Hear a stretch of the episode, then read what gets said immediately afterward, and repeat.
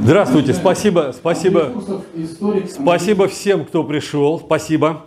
Значит, я не буду долго говорить о книгах, которые здесь представлены, наверное, многие из вас их видели. Хотя я сегодня представлю те книги, нескольких книг здесь нет, но я их представлю, тем не менее. Значит, это вот «Сталин. Всесторонние исследования», мы, в принципе, его уже представляли. Вот книга хорошо очень расходится, и фотография мне очень нравится, здесь без ретуши. Вот, и мои книги – это «Вперед к победе», «Борьба вопросов». Это вторая часть. Первая часть называется «Вопросы борьбы». И я хочу представить несколько книг, которых здесь нет. Значит, наш институт, Институт системно-стратегического анализа, только что выпустил 3 книги. Одна книга называется «Текущая реальность. 2021 год». Она сделана в виде такого карманной книги, то, что называется покетбук. Это день за днем в России и в мире 2021 год. Мы также выпустили, мы давно хотели выпустить эту книгу «Багаев. Труды». Кто-то, наверное, читал книгу Багаева «Презумпция лжи», где совершенно потрясающая, книга вся потрясающая, но есть потрясающая вторая часть, где Багаев вывернул наизнанку мемуары Берберовой, не мемуары, а ее книга о Муре Будберг «Железная женщина». Те, кто не знает, Мура Будберг была любовницей и Локарта, и Уэлса, и Горького, хотя говорила, что больше всего она любила Локарта, но при этом она была сотрудницей британской, коминтерновской и советской разведок. И Берберова написала о ней не очень хорошо, а вот Багаев взял и вывернул наизнанку ее текст, и, в общем, получилось очень интересно. Он прочел то, что Берберова не хотела рассказать. Или сознательно исказила. Вторая книга в этих трудах Багаева – это о британских агентах, реальных и легендарных, на примере семьи Флеминга и его старшего брата, который менее известен, но который запустил в свое время термин «шестая колонна». Это то, что я хотел сказать об этих книгах. Если есть вопросы, я на них постараюсь ответить, но прежде чем отвечать на ваши вопросы, я хочу ответить на несколько вопросов, которые мне сегодня пришли, меня бомбардируют, куда я собираюсь поехать летом с лекциями. Буду ли я в Воронеже? Идет съемка, значит, в Воронеже я буду в июне, в Питере я буду в июле, а Краснодар и Юг, это зависит от того, все-таки 30-35 часов на поезде ехать очень тяжко.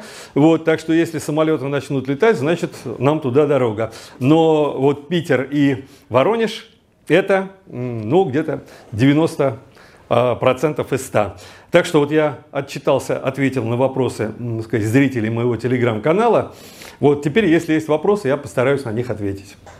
Дорогие друзья, переходим к вопросам. Напоминаю, что задавать их нужно в микрофон. У нас их 2. Один. Выходить к этому микрофону не нужно. Я буду к вам подходить и микрофон давай. Раз-два. Итак, давайте мы начнем с этого ряда. Андрей Ильич Фурсов, историк, аналитик, писатель. Задаем вопрос, пожалуйста. По поводу Сталина, это очень противоречивая фигура. Историки все-таки уже, по-моему, 100 лет никак не определятся, сколько было репрессированного населения в Советском Союзе. Мемориал говорит, 6 миллионов, некоторые говорят 50, 60 миллионов. Если мы всесторонне исследуем данный вопрос, данной книги, по вашему мнению, какие количество репрессий было с 24 по 53 год. Сталинский период правления. Спасибо. Во-первых, сталинский период это не с 24, а с 29, потому что в 24-м Сталин был младшим партнером в триумвирате Зиновьев-Каменев-Сталин. И даже, хотя он лидером был уже в следующем триумвирате, Бухарин, Рыков, Сталин, это тоже еще была не сталинская эпоха. Сталинская эпоха началась в 1929 году, хотя это не значит, что Сталин не ходил по краю лезвия. Вот. Ну и, кстати, если брать, мы говорим сейчас не о репрессиях, а о том, насколько эта эпоха была сталинской. Что касается после 1945 года, то это вообще очень интересный период, потому что Сталин оказался сдавлен бюрократией советской, которая уже превратилась в квази-класс, и нужно сказать, что вот эту битву Сталин, безусловно, проиграл, потому что слой этот уже сформировался. Произошло то, кстати, чего боялся Троцкий, чего боялся Сталин, и каждый боялись этого по-своему, но Сталин полагал, что он проклятую касту сможет решать проблемы, выдвигая молодое поколение там, и, сказать, и заменяя. Что касается репрессий. Я глубоко убежден, что сталинскую эпоху нужно судить не по количеству репрессированных. Дело в том, что любая молодая социальная система, будь то Британская империя или, так сказать, что-то другое, это всегда очень агрессивное общество. И возникает оно всегда на основе насилия. Важен результат, с каким человек оставляет после себя страну. Что касается конкретного вопроса о репрессиях, ну, конечно, так сказать, не надо верить лжецу Солженицыну и, так сказать, бредням НТС.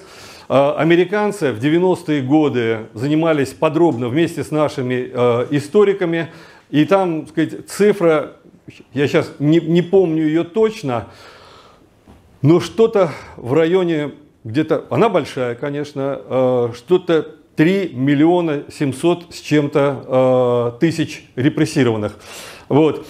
Много или это мало? Ну, если учесть, что каждая жизнь самоценна, это, конечно, много. С точки зрения, так сказать, исторического процесса, повторяю, я, так сказать, ну, вообще-то Сталин, не вообще-то ни один исторический деятель не нуждается в оправдании, потому что каждого нужно судить по эпохе, в которую он живет. Смешно, например, европейцев эпохи крестовых походов судить с нашей точки зрения.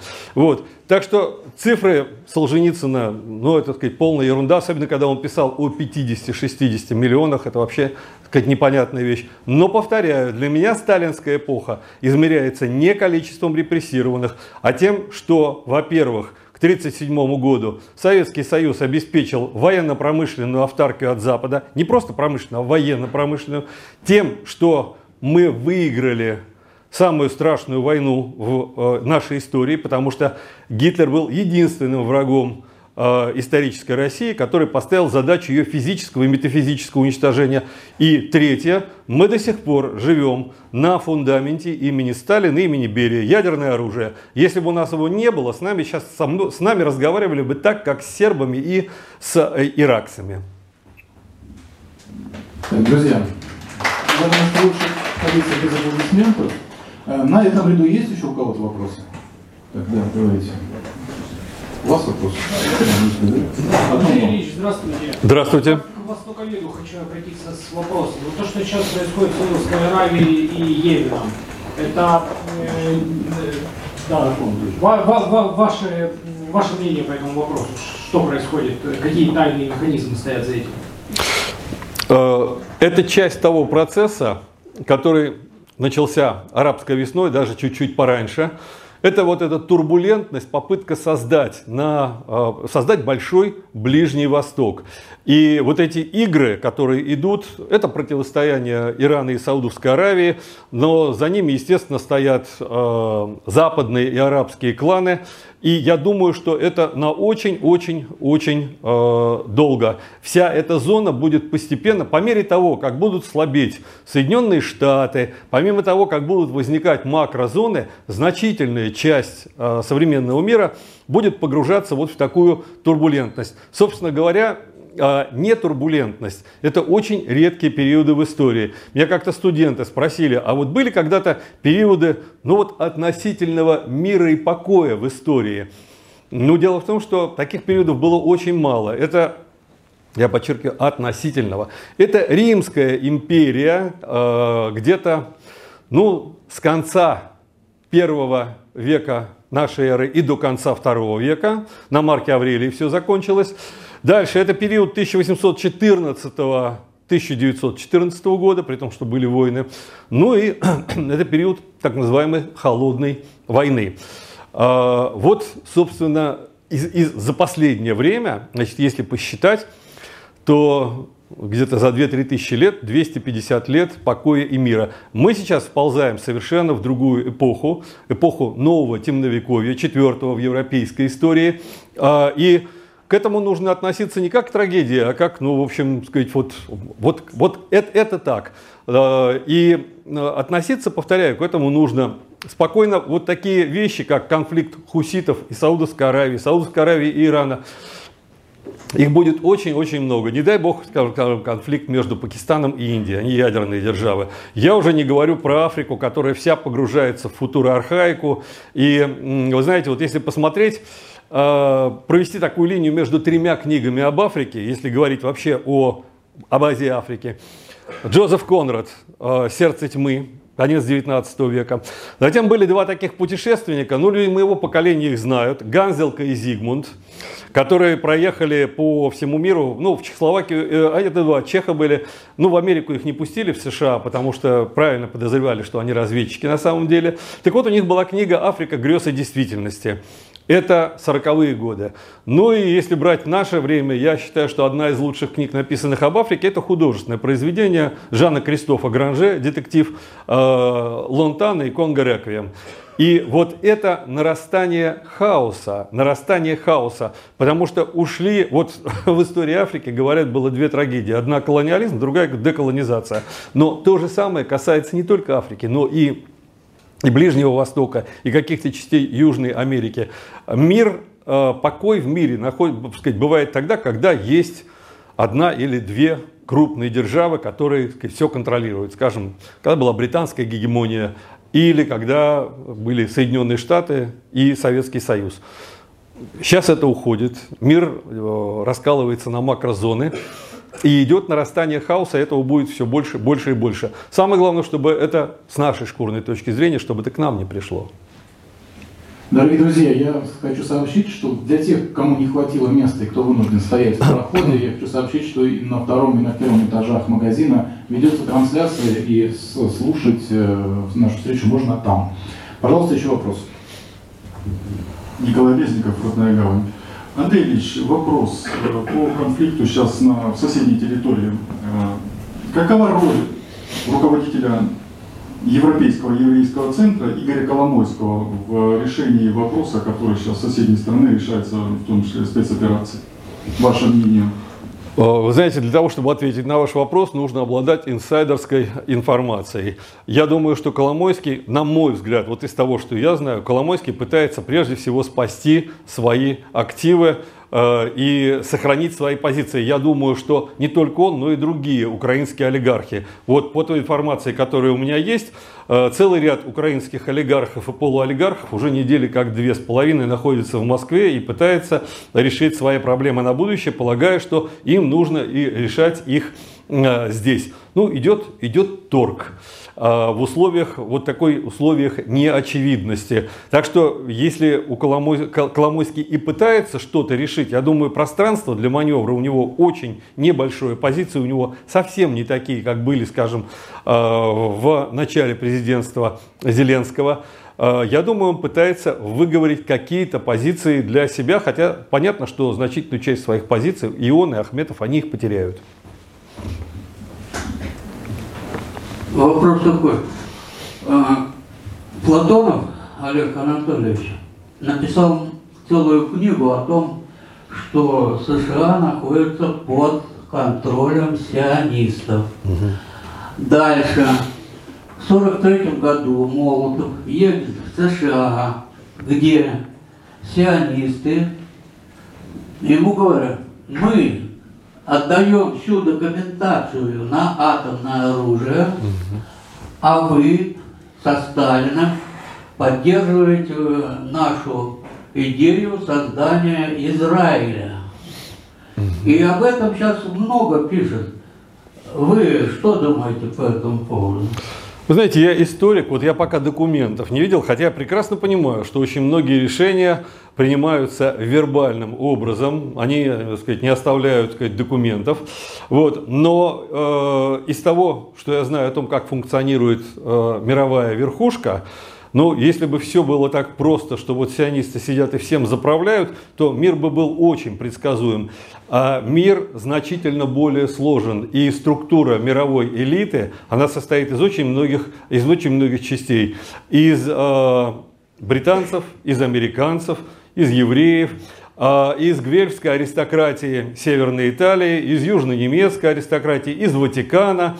И вот эта схема, что вот есть кто-то, допустим, кто-то говорит американцы, кто-то говорит сионисты, это очень, или масоны, это очень большое упрощение.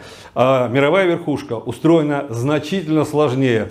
Лет 15 назад у нас вообще никто не писал ни о Рокфеллерах, ни о Ротшильдах, ни о Бильдербергском клубе, и когда ты начинал об этом говорить, тебе говорили, это конспирология. Сейчас все пишут и о Бильдербергском клубе, и о Рокфеллерах, и Ротшильдах. И я не знаю, что хуже, то, что было 15 лет назад или сейчас, потому что это на самом деле отвлечение внимания. Бильдербергский клуб отвлекает внимание от намного более серьезных закрытых структур. Те же Ротшильды – это всего лишь топ-менеджеры примерно 1,5 десятка семей. Рокфеллеры вообще никогда, хотя они выиграли у Ротшильдов, поскольку за ними были США, 2 мировые войны, но они близко никогда не имели такого влияния в мире, как Ротшильды. То есть реальная структура мировой элиты значительно сложнее, чем это написано в книге уважаемого мной Платонова. И вот эти разговоры, вот они приехали в Америку, им сказали, откуда информация, кто слышал. Мы действительно можем дедуктивно что-то вычислить по последствиям. Но ситуация... Да, и еще одну структуру я забыл назвать, которая играла большую роль после 1945 года. Это Четвертый рейх, который постепенно был поглощен черным интернационалом, который сыграл очень большую роль, стравливая нас и американцев в 1956 году по поводу Суэца. Хотя там была своя игра и у нас, у американцев, у британцев. Вот. Так что все значительно сложнее. Мне бы вообще очень хотелось, конечно, чтобы было вот мировое правительство, его можно было изучать и все предсказывать. Но не получается так. Мир слишком велик и сложен, чтобы его контролировать из одного центра. Андрей Ильич, добрый день. Александр Хоффман. Добрый день. Узнал. Да. У меня такой вопрос. Лёсёк, организация, созданная во Франции, преимущественно вот представителями французских кругов и западноевропейских кругов. В конце 60-х, в начале 70-х она в большей степени по составу переориентировалась на англосаксов, представители англосаксонских. На ваш взгляд, на текущий момент, с учетом того, что ведущую позицию в организации занимают представители британского истеблишмента и даже британского истеблишмента пакистанского происхождения, в том числе один из последних руководителей организации. По вашему мнению, по вашей оценке, на данный момент данная организация каким влиянием обладает и насколько широкие возможности в направлениях ее деятельности? Спасибо. Ну вот это очень хороший вопрос. Я, кстати, рекомендую всем, кто читает по-английски, ну сейчас через Amazon не закажешь, есть замечательная книга Бернара Крозье об этой структуре «Серкль» и об организации 69, которую Крозье создал. Крозье – это австралийский племянник известного французского социолога Крозье, который вместе с Ватануки и Хантингтоном когда-то написал программную работу «Кризис демократии» в 1975 году. Так вот, дело в том, что ведь «Серкль» раскололся, «Ле Серкль» раскололся по поводу, как относиться к Советскому Союзу. Большая часть исходила из того, что Советский Союз надо ломать, меньшая часть, что договариваться. И сам этот раскол, структуру это очень ослабил. Сам Крозье, кстати, считал, что нужно ломать. Но помимо «Серкль» там были еще и другие структуры, и все, что произошло, это было равнодействующее. Кроме того, целый ряд был допущен ошибок всеми сторонами. И вообще в истории никогда не бывает так, что вот люди задумали некий план, и все получилось. Потому что ты задумал план, ты сделал первый шаг, и ситуация уже изменилась. И ты должен планировать по изменившейся ситуации. Что касается сейчас, насколько мне известна информация, и о «Серкле», и о «Сьекле» очень-очень немного. У меня такое ощущение, что они находятся в полутаком законсервированном состоянии, потому что все-таки вот та команда, которая «Серкль» создавала, ну, они уже сошли все, и их нет. Насколько следующее поколение может что-то, Я не вижу, это не значит, что их нет, я могу ошибаться, но я не вижу никаких следов их серьезной деятельности. Это не значит, что Серкль и Секль не надо изучать, потому что корни той ситуации, вот этого деструктивно-деградационного этапа, который переживает вся планета, и мы хлебаем вместе со всей планетой, вот все, что произошло, произошло между 1967 и 1979 годами. Вот за эти 12 лет. Причем советская номенклатура, решая свои тактические задачи, очень сильно поучаствовала в создании вот этого вот и финансиализма, и многого другого. Потому что евро-доллары были созданы с помощью Советского Союза, нефтедоллары были с помощью Советского Союза, и в 60-е и 70-е годы мы поэтому дружили активно с британцами. А потом, когда они заложили основу своей невидимой финансовой империи, мы им оказались больше не нужны. Им нужно было расчистить место для Китая. Ну и здесь подключились американцы. Разница заключалась только в том, американцы хотели максимального ослабления, но не уничтожения Советского Союза. А британцы, израильтяне и китайцы на тот момент, они хотели уничтожения. Но все равно получилось и не так, а получилось нечто среднее. Как это всегда бывает в политике. Здравствуйте, Андрей Ильич. Здравствуйте. Вы неоднократно говорили то, что в связи с последними событиями 24 числа Россия перешла Рубикон и закончились 90-е годы. Возникает вопрос об идеологии страны. То есть правоолигархический режим, он не сможет противостоять Западу, постзападу. Вопрос такой, какая должна быть идеология в современной России, на чем она должна основываться, и есть ли предпосылки в данный момент создания? Спасибо. Это вопрос, что называется, на убой. Дело в том, что я писал и до 24 февраля, что в схватке кланово-олигархических режимов слабый режим не может противостоять сильному. И приводил в качестве примера Первую мировую войну. Это была империалистическая война, в которой схватились разные силы империалистические режимы. И понятно, что слабый империалистический режим России был обречен. Но империалистический режим России, благодаря революции и гражданской войне, нырнул в котел и преобразился в доброго молодца СССР. И вот СССР, антикапиталистический режим, смог успешно противостоять Западу, по крайней мере, пока советская верхушка не превратилась в квазикласс и пока не началась эрозия социализма. Что касается нынешней ситуации, понятно совершенно, что для противостояния постзападу нужна мобилизация. Мобилизация кланово-олигархический режим на мобилизацию не способен. И уже сказано много раз и не мной, люди могут убивать за деньги, но умирать за деньги никто не будет. Люди умирают за идею, за родину, за семью, за други своя. Но для этого нужна идеологическая действительно программа. И в самом широком плане это должна быть идеология, которая обеспечивает единство власти и большей части населения. Если учесть, что квази-идеология верхов – это то, что у нас называют неправильно либерализмом. Дело в том, что реальный либерализм умер между 1910 и 1920 годами. Об этом есть масса работ написано. Либерализм, то, что называют либерализмом в постсоветской России, это идейное обоснование, сказать, того, что можно свой хрюкальник воткнуть в корыто и оттуда, сказать, питаться. Значит, то есть квази-идеология верхов – это, вот, сказать, вот так понятый либерализм. Квази-идеология низов, безусловно, Россия имманентно антикапиталистическая страна, страна левая. И вот здесь как-то это должно быть примирено. И я не знаю, сказать, насколько правящий слой понимает, что ему отступать некуда, надеюсь, он понимает. Поэтому нужно, сказать, нужна и идеологическое, сказать, серьезные идеологические изменения. Но из того, что я вижу, у меня такое впечатление, что это не всегда доходит. Знаете, это вот я такой пример приведу. В «Властелине колец» есть такой эпизод, когда хоббиты приходят в гостиницу «Горцующий пони», ну и там шпионы, так сказать, их выслеживают. А они ведут себя как, так сказать, дураки, там пляшут, Фродо надевает кольцо. И владелец гостиницы, владелец этой таверны, он им говорит: «Your party might be on a holiday». То есть такое впечатление, что вы отдыхать сюда приехали. Вот у меня такое впечатление, что часть правящего слоя у нас, сказать, им можно сказать, you party might be on a holiday.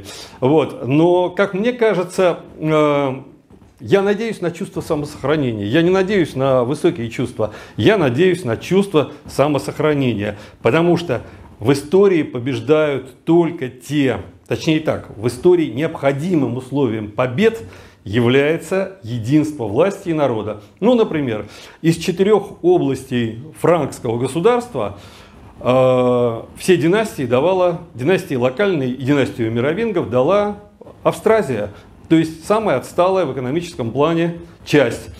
Почему? Потому что разрыв между верхушкой и народом был не критичен. Вот. Так что, ну вот, эта идеология должна, я не могу вам сказать, какая это идеология, но эта идеология должна обеспечить реальное в сфере идей единство власти и народа. Иначе ничего не получится. Извините, пожалуйста. Добрый вечер, Андрей Ильич. Сейчас, секунду. Сейчас, секунду, возьмите потом микрофон, хорошо? Вот после этого вопроса. Да, слушаю. Добрый вечер, Андрей Ильич. Мой вопрос касается последнего времени в СМИ. Очень много пишется и говорится о так называемых отъехавших за границу звезд и деятелей культуры. Угу. Что, в общем-то, понятно, на мой взгляд. Но вот что непонятно мне, так это то, почему очень мало внимания уделяется тому, что у нас происходит в производственной сфере. Соответственно, вопрос, вот, какую бы вы дали рекомендацию рядовому сотруднику на местах, то есть вот каким образом можно соблюсти баланс интересов между коммерческими структурами, соблюдением трудового законодательства и перспективами развития именно нашей отечественной индустрии? Спасибо. Вопрос очень конкретный и на убой. Вы знаете, я не практический работник. Это нужно смотреть в конкретной ситуации. Что касается звезд, которые отъехали, ну, во-первых, звезд среди них очень немного. Это шоумены, безголосые певички и, так сказать, вот, по моему мнению, они отъехали, пусть они там и сидят. Я бы вообще вернул закон о лишении гражданства и применял бы его в соответствии с ситуацией военного времени и поведением в прифронтовой полосе. Вот. Что касается вот того вопроса, который вы задали, ну, есть элементарная вещь – мобилизация. В условиях мобилизации вот эти вопросы, они, как-то сказать, решаются практически, причем в разных отраслях, по-разному совершенно. Вот смотрите, в 1941 году, вообще, я считаю, самая блестящая операция в Великой Отечественной войне, это была не военная операция, это была эвакуация нашей промышленности летом 1941 года под руководством формально Шверника, а по сути под руководством Берия.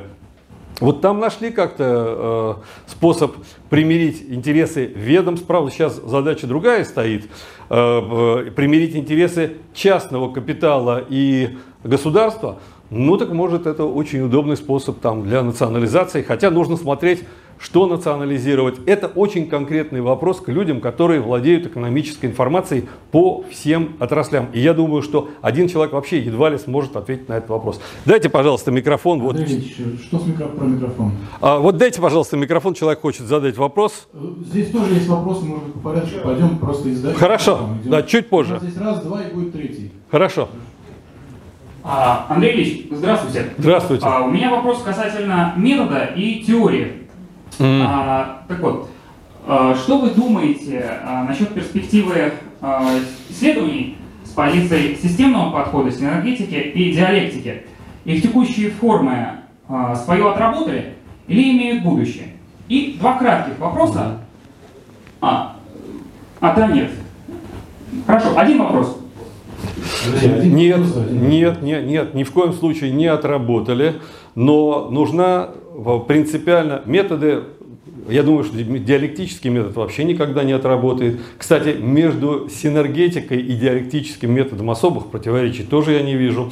Но вот что совершенно нужно, нам нужна совершенно другая дисциплинарная сетка для изучения современного мира. Потому что те дисциплины, которые сформировались с середины 19-го по середину 20 века, дали очень хорошие результаты для изучения ядра капиталистической системы, то есть экономическая теория, политология, социология. Предмет их исследования исчезает. Политика превращается в комбинацию административной системы шоу-бизнеса, я много об этом писал. Где рынок? Есть монополии.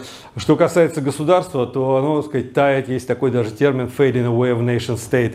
То есть исчезает та реальность, на которую заточена эта наука. Нужна принципиально новая дисциплинарная сетка. Но этого мало. Дело в том, что мы вступаем в принципиально новую военную эпоху.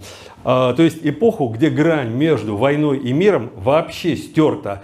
И поэтому наукам, современным, социальным, нужно обучать как когнитивным комплексам, как военно-когнитивным комплексам и технологиям. Это предполагает существенное изменение образования, причем довольно быстрое. Это необходимые условия, недостаточные, но необходимые условия для побед в 21 веке, поскольку в 21 веке решается, так сказать, судьба на ближайшие там где-то 300-400, ну может 300 лет, так же как ситуация длинного 16 века, 1453-1648, там были розданы козыри, ну и вот эта эпоха просуществовала там, так сказать, 300 с чем-то лет. А сейчас начинается другая, как Бродель говорил, пересдача карт истории. И вот для того, чтобы ухватить козыри, нужно обладать, как говорил другой великий западный социолог Карл Поланьи, зловещим интеллектуальным превосходством перед противником. Кстати, противник уже начал ковать свое когнитивное оружие, и поэтому здесь задача, так сказать, переиграть. Дорогие друзья, я напоминаю, для тех, кто только что подошел, в «Библиоглобусе» выступает известный российский историк, аналитик, писатель Андрей Ильич Фурсов. Мы сейчас задаем ему вопросы, а чуть позже обязательно объявим автограф-сессию. Все, кто приобретет книги Андрея Фурсова, смогут получить автографы. Чтобы книгу приобрести, ее нужно взять здесь они по залу разложены, получить автограф и только потом на выходе за нее расплатиться. Продолжаем вопросы, пожалуйста. Андрей Ильич, добрый вечер. Добрый вечер. Хотелось бы к Сталину вернуться, с вашего позволения. У меня такой вопрос. Я когда готовился к нашей встрече, да, с вами. Вот когда Сталин вступил в борьбу, как вы их называете, пропиатрикастой, да, партийно-советской номенклатурой, в ту эпоху, он же понимал, что его правление не вечно. И, собственно говоря, такой стратег, как Сталин, не мог не думать о том, кто сохранит тот политический курс, которого он придерживался на протяжении длительного времени. Как вы считаете, была ли какая-то, у него попытка подобрать себе преемника для сохранения этого курса? И если была, то что это за фигура? Вы знаете, здесь есть три аспекта вашего вопроса. Первое – это фигура. Второе – это структура. Как он видел себе структуру. И третье – это отношения с Западом. Значит, некоторые историки говорят, что такую фигуру он видел в Пономаренко. Трудно сказать. Дело в том, что я понимаю, что, так сказать, как Булгаков говорил, человек внезапно смертен. Вот. Но Сталин явно не успевал подготовить эту фигуру. Не в смысле вырастить ее, а в смысле защитить от соратников своих. Так что здесь не знаю, готовил ли он действительно Пономаренко или нет. Второй момент, что точно собирался сделать Сталин, причем еще в 1939 году война помешала, но в 1952 году он занялся этим вопросом очень плотно, это перевод реальной власти в стране от ЦК ВКПБ, потом ЦК КПСС после 19-го съезда 1952 года, в Совет Министров. И действительно власть начала потихонечку туда перетекать, вплоть до того, что когда Маленков, который после смерти Сталина, так сказать, считался, его старая номенклатура выдвинула в качестве преемника, Маленков, когда ему пришлось выбирать между секретарем ЦК КПСС и предсовмина, Он выбрал предцов Мина, он полагал, что все, власть туда уже переехала. Но Хрущев его переиграл. Кстати, если бы выиграл Маленков, то, может быть, власть осталась бы... Мы этого не знаем. Сталин собирался оставить партии, идеологию, пропаганду и подбор кадров.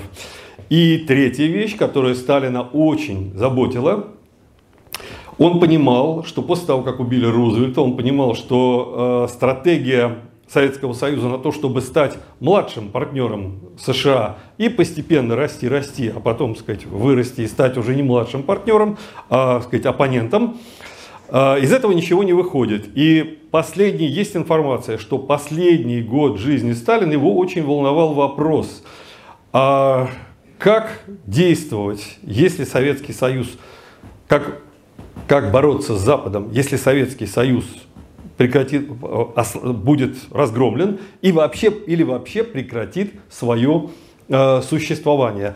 И то, что вот он размышлял об этом, он, сказать, есть информация, что он набросал какие-то записки, потом через несколько лет эти записки попали к Шелепину, секретарю по госбезопасности армии, и, собственно, Голицын, который перебежчик наш, который написал книгу «New Lies for Old», «Новая ложь вместо старой», он и назвал это программа Шелепина, вот, сказать, это программа, как сделать так, чтобы Запад загнулся, даже если Советский Союз потерпит поражение.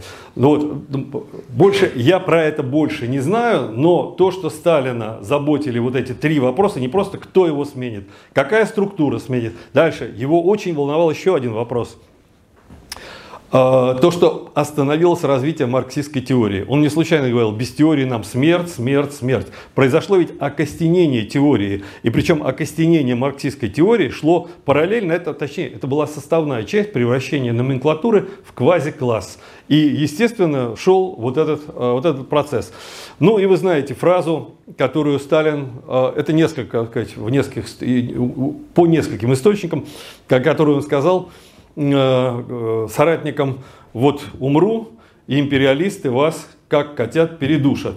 Но обычно на этом ставят точку. А Сталин еще сказал очень важное слово, которое отражает его отношение. Он сказал: и по делу. То есть я думаю, что Сталин уходил с очень горьким чувством. Он понимал, что он оставляет страну в очень, сказать, такой сложной ситуации. И в принципе он понимал, что он работает с карьеристами. Когда-то он сказал про писателей: нет у меня для тебя других писателей. Но вот не было у него и, сказать, других людей. Ведь посмотрите, кто пришел после Сталина. Хрущев, Маленков, Булганин.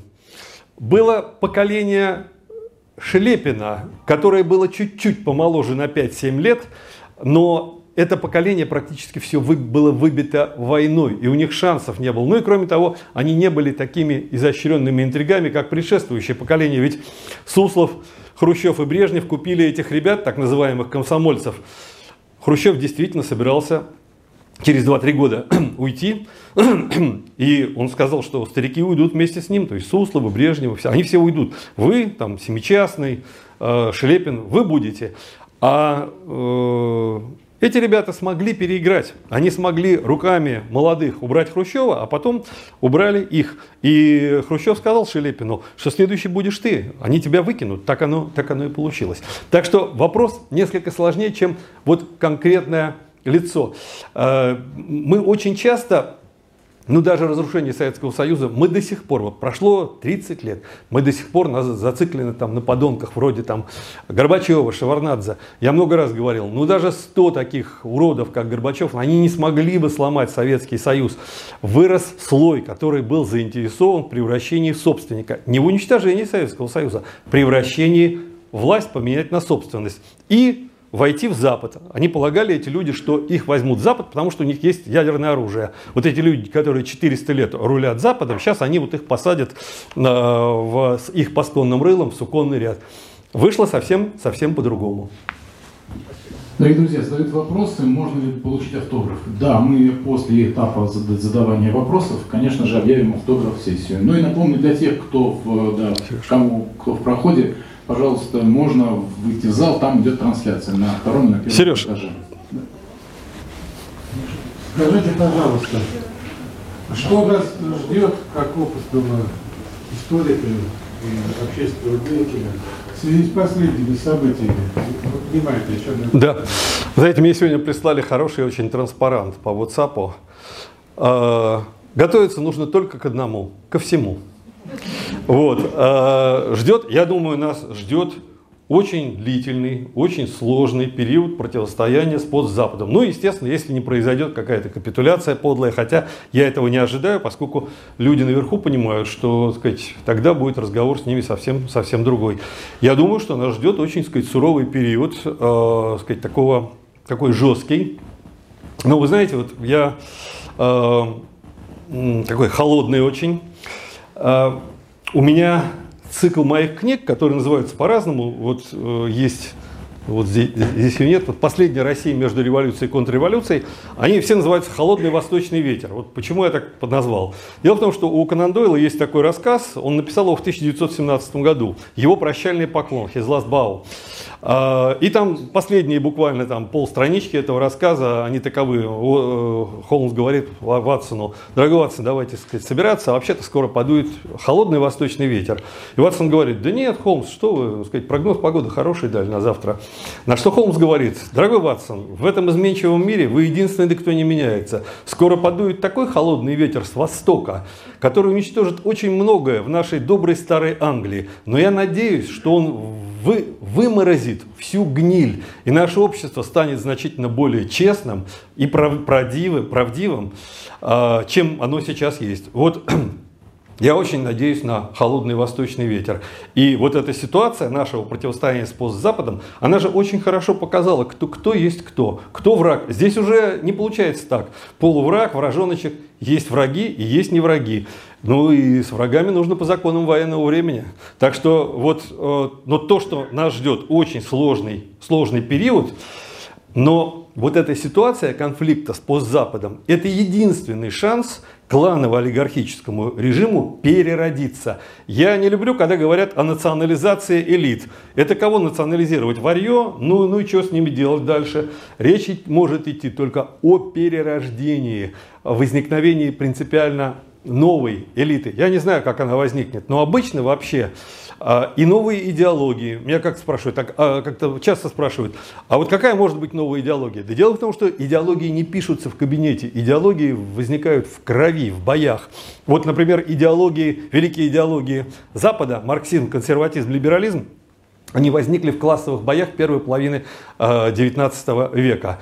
И вот то, что происходит в мире сейчас, вот сейчас ведь закончился водораздел. Бывают такие эпохи водораздельные, которые не относятся, строго говоря, ни к одному веку. Ну, например, период между 1789 и 1818. Это уже не 18 век, но еще не 19. Вот, скажем, Гёте и Пушкин – это были водораздельные люди, а Лермонтов и Тютчев – это люди 19 века. Другой водораздел – 1891 условно, 1919. Это тоже период, уже не 19, но еще не 20. И вот, кстати, Ленин и Троцкий были водораздельные люди, а вот Сталин был человеком 20 века. Вот у нас водораздел был между 1991 и 2021. То есть это от разрушения Советского Союза до коронабесия, ну и начала 22 года, вот наш конфликт на наших западных границах. Вот сейчас водораздел тоже закончился, и мы вступаем в хмурое утро реального, а не хронологического 21 века. И вот это хмурое утро, ну, я думаю, оно так лет 30 продлится. Для Запада, вы знаете, у нас есть одно преимущество по сравнению с Западом. Это преимущество, у нас очень высокий порог социальной боли. Я много раз уже говорил, вот я жил в Америке в 90-е годы, я вам могу точно сказать, что если бы Америка оказалась в том положении, в котором мы были в 90-х годах, но у них начались бы негритянские бунты, и, сказать, там была бы гражданская война. У нас гражданской войны не было. И, кроме того, есть еще одна вещь, связанная вот с чем. Бисмарк говорил, что русские страшны, ну, я пересказываю смысл, русские страшны, сказать, своим, сказать, невысоким уровнем потребностей материальных. Вот смотрите, что сейчас происходит с Европой в результате вот побочных но я думаю, они все равно задуманы были, побочных процессов конфликта. В Европе придушивают средний слой. И я думаю, что все 20-е годы наднациональные структуры будут доедать европейский средний слой. Почему европейский средний слой? Почему не в России? У нас, я думаю, даже если мы поверим, что наше население там 130-140 миллионов, я думаю, оно меньше, но у нас среднего слоя примерно 10 миллионов может наберется. То есть здесь настричь нечего. А вот в Европе ну, где-то из 400 миллионов Евросоюза, я думаю, что где-то 180, ну, может, 200 даже, это будет приходящий в упадок, но средний слой. А поскольку вот эта новая нормальность, она предполагает экспроприацию среднего слоя прежде всего, я думаю, что все 20-е годы европейский средний слой будут доедать. Причем будут доедать совершенно по-разному. Вот Макрон уже недавно, буквально на днях, сказал в своей одной программной речи, что из-за нынешнего конфликта в Восточной Европе в Африке людям будет нечего есть, и Европа должна будет в ближайшие 20 лет принять 60 миллионов человек. Это крышка. Причем, как это будет?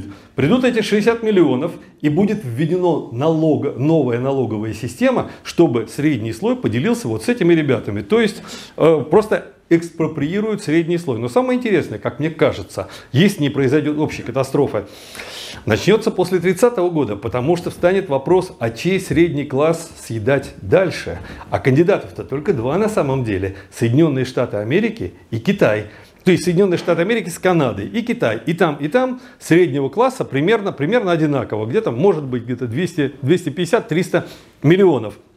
И вот тогда над националом нужно будет решать, кого раскурочивать. И я думаю, что раскурочивать они будут Соединенные Штаты. Почему? Во-первых, в Соединенных Штатах есть масса небелого населения, и обоснование раскурочивания может очень быть простым. Выплатить, например, неграм неустойку за все века рабства там, и так далее. А вот что касается Китая, вот китайский правящий слой, он показал глобалистам, что он может свое население держать в узде так, как ни в одной стране. С помощью социальных рейтингов надо закрыть Шанхай. Да нахрен закроем, и будут все сидеть в этих самых своих квартирах и только по подземным ходам пытаться выбраться, как это я сегодня видел в интернете. Вот. И если помните, в трамповские времена Си Цзиньпин, когда его первый раз пригласили в Давос, он сказал: мы можем возглавить глобализацию. Он имел в виду не экономику, потому что Си прекрасно понимает соотношение экономическое свое Китая и США. Он имел в виду, что мы сможем возглавить глобализацию в социальном плане, потому что мы знаем, как держать население в узде с помощью социальных рейтингов. То есть я думаю, что вот ближайшие 20-30 лет это будет съедение среднего слоя.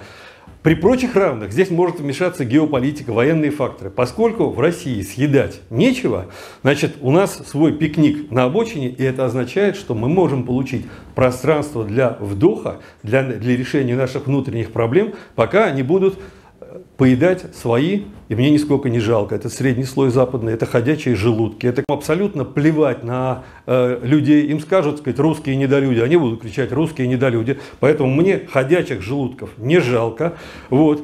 А мы можем получить пространство для вдоха, так же, как, скажем, Россия получила пространство для вдоха. Россию после смуты 17 века можно вообще голыми руками было брать. Армии не было, ничего не было. Но Европа была занята 30-летней войной с 1618 по 1648 год. А в 1667 году мы уже у поляков отобрали левобережную Украину и Киев. Так что вот этот момент очень-очень важен. Но очень важно уметь использовать противоречия, так сказать, противника. Ну и не просто использовать их, нужно создавать. Добрый вечер. Добрый вечер. Андрей Ильич, хотел бы поблагодарить вас за ваши труды и тот вклад, который вы делаете в современное общество. У меня такой вопрос. Современно, ну, если в наших реалиях сейчас посмотреть, сельское хозяйство находится в очень большом упадке. Даже в деревне очень сложно найти корову даже. Вот просматривая последние новости, можно увидеть, что даже булку хлеба не могут испечь вот, у нас. Вот, все именно везется из Запада. Продукты питания и так далее. Предприятия, которые в Советском Союзе были построены, они полностью вывезены. То есть остались только фундаменты. А современная молодежь, она не способна, допустим, пойти ту же самую корову. Моргенштерн корову да и не пойдет. И дороги строит тоже. А как вы думаете? Да вообще-то под дулом автомата пойдет. Другое дело не сумеет. Как вы думаете, вот в текущих реалиях, то, что сейчас происходит, может быть, вот сейчас Запад может отступить, и вместо него может прийти Китай. И данная ситуация может, вот как у нас была, так она и остаться.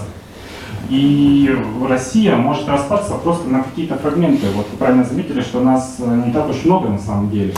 А как вы думаете, у России есть будущее, или же нас ждут довольно тяжелые времена и просто распад, и русская культура просто... У нас есть будущее, но нас ждут тяжелые времена. Вот. Что касается Запад отступит? Нет, вы знаете, Запад сейчас не отступит. Ему отступать некуда. Потому что если они сейчас отступят, это будет стратегическое поражение. Недавно в журнале Foreign Affairs, это такой официоз Совета по международным отношениям, была статья одного аналитика, который говорил о том, что нужно, чтобы как можно скорее был заключен мир на Украине, потому что иначе Россия победит, и Россию нельзя будет обвинить в развязывании войны. Поэтому мир нужен до русской победы. То есть им нужно, чтобы Россия проиграла, потому что сейчас все поставлено на это. Получится тогда, они укронацистов что, 30 лет зря что ли воспитывали? Они, вот в Германии... Несколько лет назад криминальная полиция совершенно случайно открыла группу неонацистов в военной разведке. Эта группа была связана с такими же неонацистами в военной разведке Австрии. Руководство на самом деле прекрасно все знало. Просто криминальная полиция влезла и арестовала. Одной из функций этих неонацистов была, кстати, подготовка украинских неонацистов. 30 лет готовили укров для войны с Россией. И вот просто так они не отступят. И просто, кроме того, понимаете, вот англосаксы — это бульдог. И вот пока зубы не вырвать, он, так сказать, будет цепляться. Поэтому не рассчитывайте, что они отступят. Это надолго. Что касается, придет Китай и, так сказать, все завоюет, я как-то очень скептически отношусь к этому, так сказать, подходу. Хотя, безусловно, право в том, что есть проблема. Страна с довольно слабенькой экономикой, две китайские провинции на юге, это, так сказать, наша экономика. Но в современном мире не все вопросы, экономика очень важна, но не все вопросы решают экономикой. Ядерное оружие, сказать, геополитика и многие-многие другие вещи. Но на ваш вопрос я отвечаю, будущее есть, но, сказать, за него нужно будет побороться. Добрый вечер. Вопрос такого плана. Каким образом и возможно ли, с вашей точки зрения, изменить концепцию управления государством, да и планеты в целом, с банковской, паразитально-разрушительной, ведущей к деградации и смерти, на созидательную, человеческую, ведущую к жизни, творчеству и развитию генетически обусловленного потенциала каждого человека?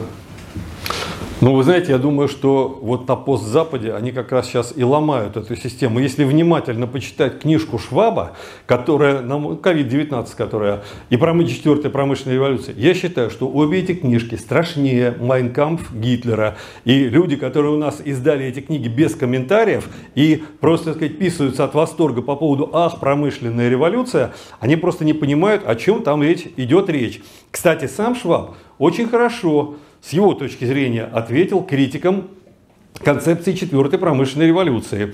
Он сказал, что вот это, в отличие от первых трех промышленных революций, это другое, потому что первые три промышленные революции – это то, что вы делали или мы делали с миром. А вот четвертая промышленная революция – это то, когда вы принимаете что-то генно-модифицированное внутрь и меняется ваша идентичность. Дело в том, что тот строй, который задумали ультраглобалисты, он предполагает впервые в истории, его, выражаясь марксистским языком, его производственные отношения предполагают изменение биологической природы человека. Поэтому они сейчас сами уничтожат вот эту финансовую паразитарную систему, но на ее месте создадут, так сказать, другую паразитарную, но не уже на основе не финансов, а того, что Аттали еще лет 15 назад в книге «Краткая история будущего» назвал глобальная распределительная экономика, то есть внеэкономическая система. Андрей Ильич, здравствуйте. Здравствуйте. Как-то в интервью YouTube-канала Андрея Фурсова вы утверждали, что в событиях, происходящих на Украине, глубоко заинтересованы не только американские игроки, но и британские игроки, которые пытаются финансово оккупировать северное побережье Черного моря. Нет, не совсем так. Ну хорошо, ладно, задавайте вопрос, я отвечу потом. Ну так вот, и вы говорили, что в связи в том числе с этим этот двойник нужно срочным образом вскрывать.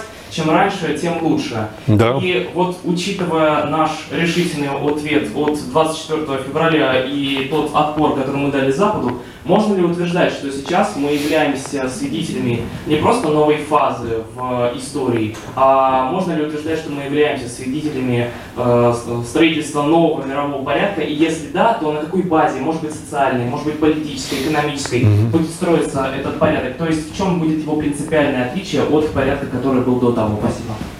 Вы знаете, вот в чем будет его отличие, сейчас вам никто не скажет, потому что прежде чем он возникнет, будет лет 30-40 как минимум жесточайшей социальной борьбы за этот новый порядок. Например, на выходе из феодализма ясно было, что новый строй будет основан не на собственности на землю, а на собственности на овеществленный труд. Но конкретных выходов из феодализма было три. Немецкий, английский, французский. Был треугольник: корона, сеньоры, крестьяне. И в зависимости от того, какая комбинация побеждала какую, возник английский, французский и немецкие, так сказать, выходы. Ближайшие 30-40 лет будет очень жесткое переплетение старого и нового. Может быть, этот срок сократится, не знаю. Дело в том, что я в 96-м году написал главную свою книгу «Колокола истории. Капитализм, коммунизм в 20 веке». И я там дал прогнозы. И очень многие прогнозы сбылись, но... Сбылись когда? Я давал прогноз на 30-е и 40-е годы 21 века, а произошло, уже многое произошло, и явно вот произойдет сейчас в 20-е годы. То есть все развивается очень быстро. Тем не менее, вот сейчас то будет социальное рубилово на планете, которое, так сказать, идет, это действительно... И ковид, и голод, и конфликт в Восточной Европе. Это все формы создания нового мирового порядка. Речь идет о том, кто кого отсечет от будущего. Что касается британского интереса, он очень простой. Часто очень приходится слышать, что вот глобализация закончилась, и новый мир постглобальный, глобализации не будет.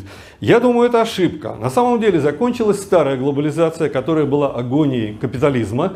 И мы поступаем в принципиально новую неоглобализацию, которая является хмурым утром посткапитализма.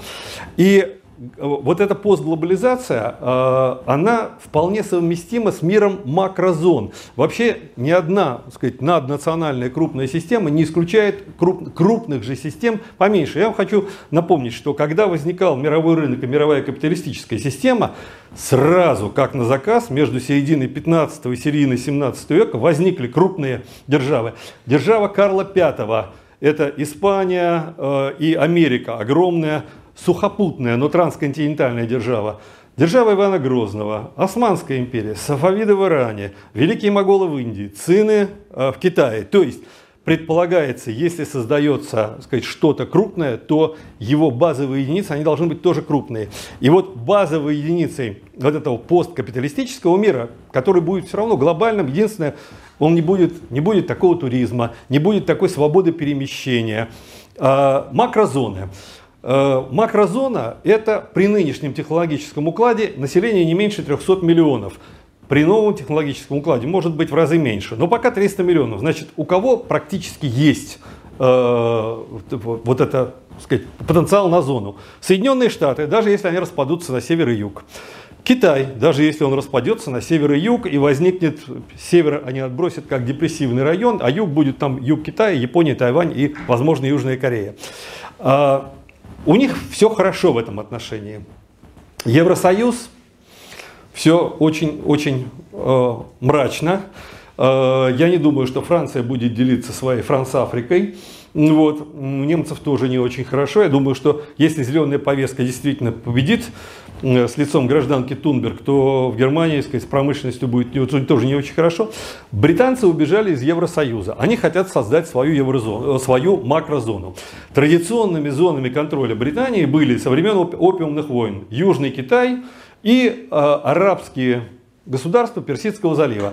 С Южным Китаем ничего не получается. Я думаю, что Си Цзиньпин, группа Си Цзиньпина все равно победит на 20-м съезде КПК по осени. Так что с Южным Китаем попрощаться. И здесь вот это вот отчаяние британцев, оно сейчас видно. Они пытаются создать свою макрозону. Единственное место, куда они могут прийти и подтянуть в качестве макрозоны, это Восточная Европа, это Закавказье, и это бывшая наша Средняя Азия. В Восточной Европе они пытались сработать сначала с проектом «Новая Речь Посполитая», то есть Польша, Литва, Белоруссия и Украина. Они попытались свергнуть батьку в 2020 году летом, ничего не получилось. Без Белоруссии новая Речь Посполитая не работает. Вот это как гвоздь вбитый, они ничего не могут сделать. Дальше они задумали Poland,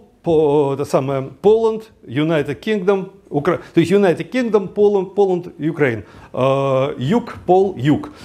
Но спецоперация военная, чем бы она ни закончилась, она ломает этот проект напрочь.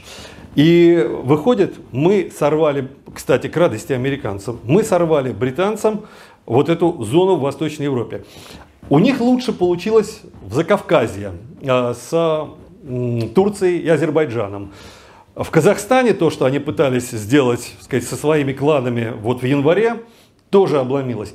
Отсюда вот эта их истерика и вот эта вот такая бьющая через край ненависть, потому что мы им срываем создание макрозоны. И отсюда вот их игры. Ну, я думаю, нам так нужно продолжать дальше работать. Добрый вечер. Подскажите, пожалуйста, вот с помощью Валерстайна можно обосновать все, что угодно? Нет, абсолютно не все. У меня вопрос очень простой. Скажите, а можно ли рассматривать бомбежки сербов в 90-е годы тем обстоятельством, что Гростита расторгнул союз с товарищем Сталиным? Есть ли такая связь вообще? Нет, вы знаете... Не физическая, не вполне прямая. Нет, вы знаете... Я не думаю, что есть прямая связь, даже метафизическая. Я думаю, что это, во-первых, Югославия расплачивалась за свою национальную политику, за те глупости, которые Тита наделал, а может, это были не глупости. Вот. Что касается Валерстайна, вы знаете, я с Валерстайном работал, мы книгу вместе написали. Дело в том, что я критик Валерстайна, и я, например, когда он мне предложил войти в состав редколлегии его журнала «Ревью», я ему честно сказал, что я не сторонник мирсистемного анализа, поэтому мы здесь, так сказать, находимся по разные. Он очень спокойно к этому отнесся, он был нормальный совершенно человек. Вот. Но у меня очень-очень много вопросов к Валерстайну, и объяснить с помощью Валерстайна все-все-все. Теория мирсистемного анализа заканчивает свою работу примерно на эпохе 1830-1840-х годов. После того, что произошло с миром после промышленной революции, ну, это совершенно вот валерстайновская схема здесь не работает. Она в других вещах работает, но так сказать, не здесь. Дело в том, что Валерстайн, его никогда не интересовали структуры производства, он исходил из примата обмена, поэтому его критик, очень сильный Роберт Бреннер, назвал его неосмитовским марксизмом. Хотя Валерстайн к марксизму никакого отношения не имеет, он сам мне когда-то честно сказал, что он марксизм изучал по трудам Ким Ир Сена и Мао Цзэдуна.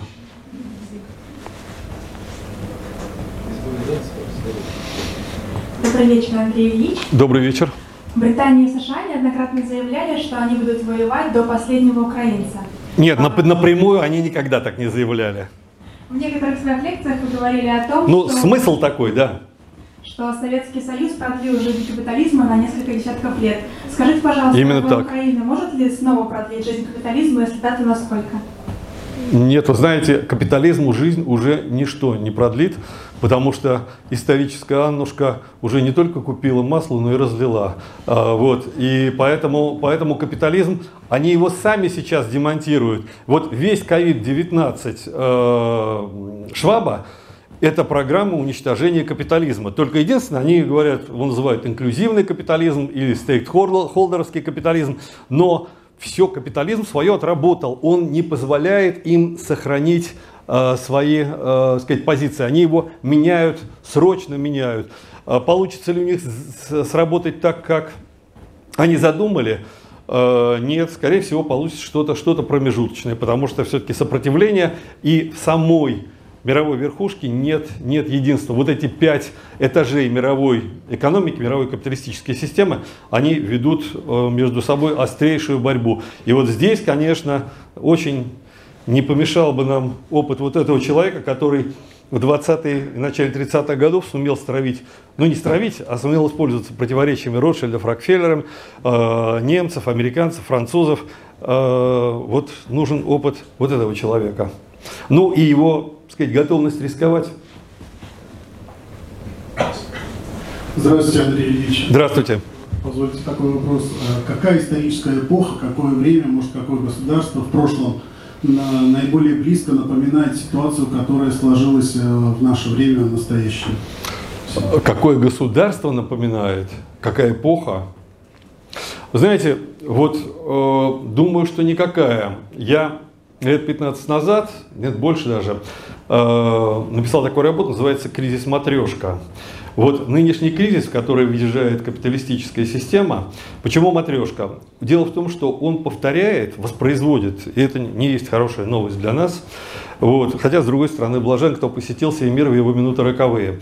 Так вот, в истории было 3 совершенно страшенных кризиса. Верхнепалеолитический – это демография и экология, он 15 тысяч лет длился, 80% населения ушло. Кризис поздней античности, когда рухнула техноструктура Рима, в VI веке, так сказать, посыпались виадуки, варвары пришли. Ну и кризис позднего феодализма, когда сеньоры сами демонтировали феодализм, и вместо этого получился капитализм. Вот то, что сейчас происходит в мире, это вот наложение как бы вот всех этих кризисов. Это кризис-матрешка. Потому что, с одной стороны, ну да, кризис капитализма, кризис эпохи модерна прежде всего. То есть кризис того, что было последние 200 лет. Дальше. Кризис капиталистической системы, кризис европейской цивилизации, кризис белого человека. Белые – единственная раса, которая уменьшается в числе, и никаких экологов и никаких гуманистов это вообще не волнует. Как бы вот и вот умирает белая раса, и вот хрен с ней. Вот, а вот нам не хрен. Вот. Дальше, кроме белой расы, кризис христианства, ну и кризис Homo sapiens, потому что тот же Шваб говорит, нам нужен новый человек, чипированный, нам нужен постчеловек. Мне это очень напоминает, помните, во «Властелине колец» орк Готмак кричит вслед за Саруманом: кончилась эра людей, начинается эра орков. Вот дело в том, что вот эти ребята, они действительно хотят сделать постлюдей, но постлюди им нужны для того, чтобы запустить принципиально новую систему, перезапустить историю.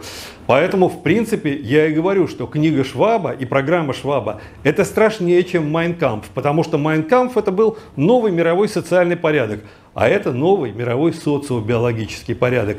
И здесь вещи… Ну, в общем, если серьезно говорить, что Шваб, ну, Шваб как говорящая голова, это неважно, те, кто за ним стоит, ну, это, так сказать, враги человечества, безусловно. И книжки Шваба нужно переводить именно с таким послесловием, что мы имеем дело с документом похуже, чем «Майн кампф», со всеми вытекающими выводами. Добрый вечер. Добрый вечер. Вопрос следующий. Учитывая, что вы вошли в этот кризис, и вошли его не так, как планировали неолибералисты, как вы говорили, что он неконтролируемый сейчас этот кризис идет, и фактически мы находимся в точке бифуркации, когда некие сплоченные группы могут в своих интересах его использовать. Имеются ли такие группы вообще в мире, которые не связаны со Швабом и с этими людьми, и конкретно в России есть ли такие группы? Ну, я вот вижу, например, единственную группу, сплоченную в России некой идеологии, то есть это вот вокруг Рамзана Кадырова люди, которые собрались, они организованные, сплоченные, у них есть там какие-то цели, но других групп я лично не вижу. Видите ли вы таких людей, группы? Что по этому поводу думаете? Вы знаете, для того, чтобы играть на мировой площадке, нужно обладать мировым или глобальным потенциалом. Группа Кадырова таким потенциалом не обладает, поэтому она игроком глобального уровня быть не может. Вот, она не обладает ядерным оружием, ну и так далее, и так далее. В мире идет очень сложная борьба.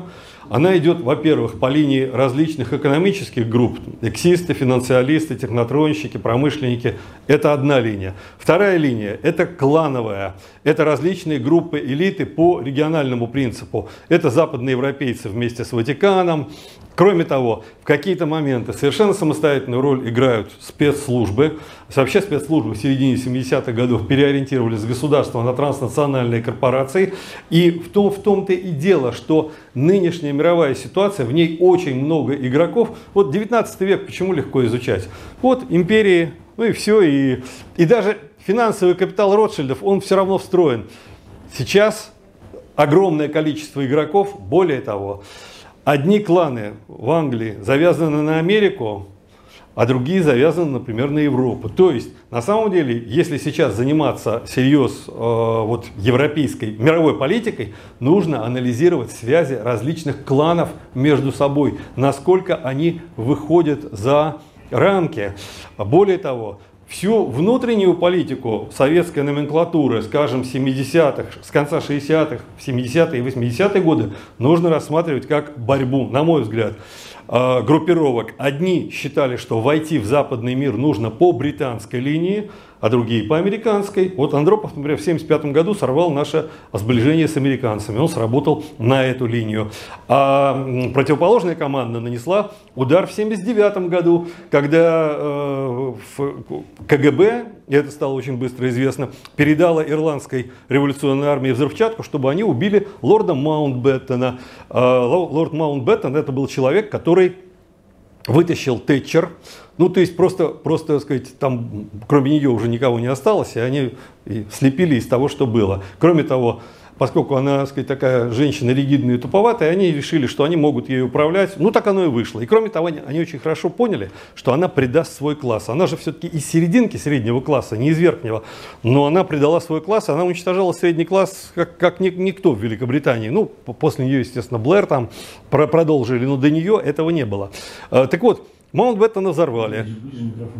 Так вот, Маунтбеттена взорвали. Это шла борьба группировок, которые ставили на совершенно разные кланы мировой верхушки западной. То есть здесь непочатый край исследования, как функционирует мировая система в зависимости от клановых комбинаций. И это значительно сложнее, чем противостояние государств, которое тоже имеет место. И вот, кстати, обратите внимание, у нас есть реальные противоречия там, с Евросоюзом, с государствами. А вот как обстоят дела в отношении России с транснациональными корпорациями, с наднациональными группами? Здесь уже все значительно сложнее. Дорогие друзья, время летит быстро. У нас осталось буквально на два вопроса. К сожалению, вот здесь есть очередь, вопросы уже есть. И вот еще сзади один вопрос. Давайте три. Три вопроса, но в режиме пинг-понга. Хорошо. Тогда под вашу ответственность. Здравствуйте. Здравствуйте. Андрей Ильич, вот вернуться к вопросу, который уже освещали по мыслям Сталина о будущем. Вы говорили, что он размышлял о фигуре раз, о структуре 2 и о отношениях с США 3. Про фигуру, может быть, это был Берия, но вопрос мой другой. А по структуре. Вы говорили, сказали, что Сталин видел как структуру, это Совет Министров. Да. А в книге Юрия Ильича Быкина «Убийство Сталина и Берии», это написано в начале 2000-х годов, выдвигается другая версия, что Сталин видел структуру советской власти. Именно советы от сверху донизу. Возможно ли это с вашей точки зрения? Нет, меня эта точка зрения Мухина не убедила совершенно. Сталин был прагматик, и советы, но Совет Министров – это реальная власть. А советы в советской системе, после того, как коммунистическая партия их подсекла еще в 19-20 годах, во время гражданской войны, советы никогда не играли никакой роли. Сталин был прагматик. Он мог, все его действия показывают, что он ставил на Совет Министров. Добрый день. Добрый день. Текущая ситуация по Украине. Есть такое мнение, что если бы Россия взяла в 2014 году Донбасс, так же, как и, то у нее были на это сильные возможности, то вот в текущей бы ситуации 8 лет, а войны и крови не было. Что вы думаете? Вы знаете, я в 2014 году думал так же. И я был очень разочарован, что мы не пошли дальше.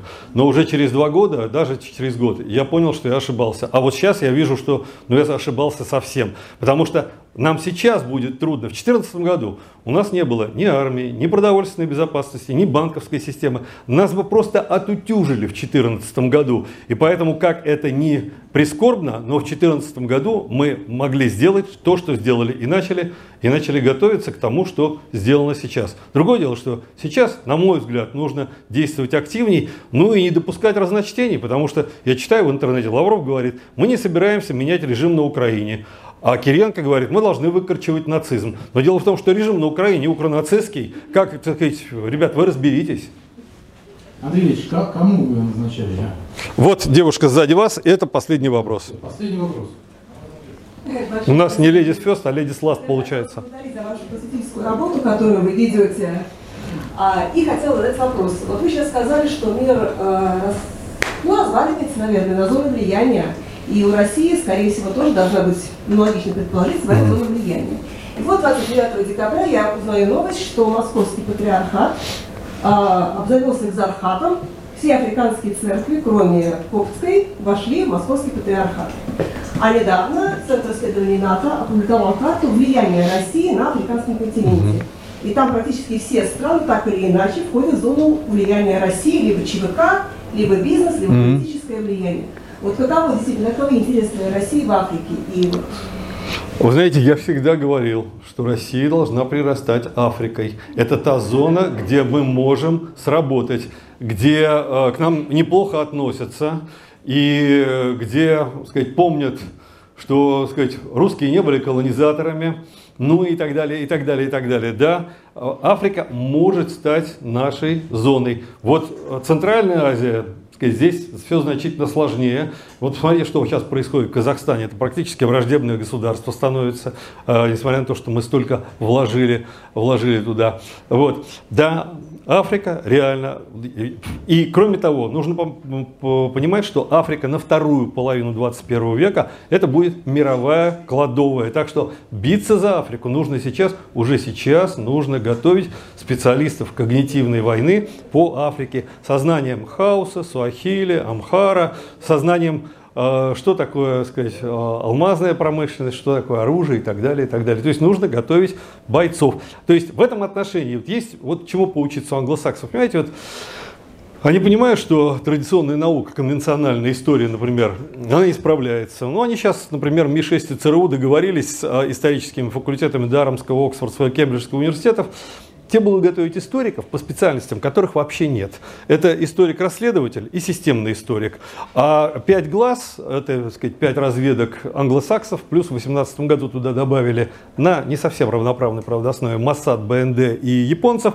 Они вообще создали свой научный семинар и свою сеть исследователей, которые занимаются современным миром и которые не включены в тупой научный истеблишмент. А научный истеблишмент на Западе на самом деле такой же тупой, как у нас. Это, ну в каком смысле тупой? Время ушло, а они, вот, сказать, вот они остались там. Это, знаете, у Платона в одном из диалогов есть такой образ. Бог крутит вот круг, и по кругу там бегут люди, кони и так далее. Потом в какой-то момент Бог решает, а теперь я крутану назад. Крутит назад. Люди еще движутся вперед, он крутит назад, и вот здесь, так сказать, происходит коллизия. Вот это происходит именно сейчас. Вот. Спасибо.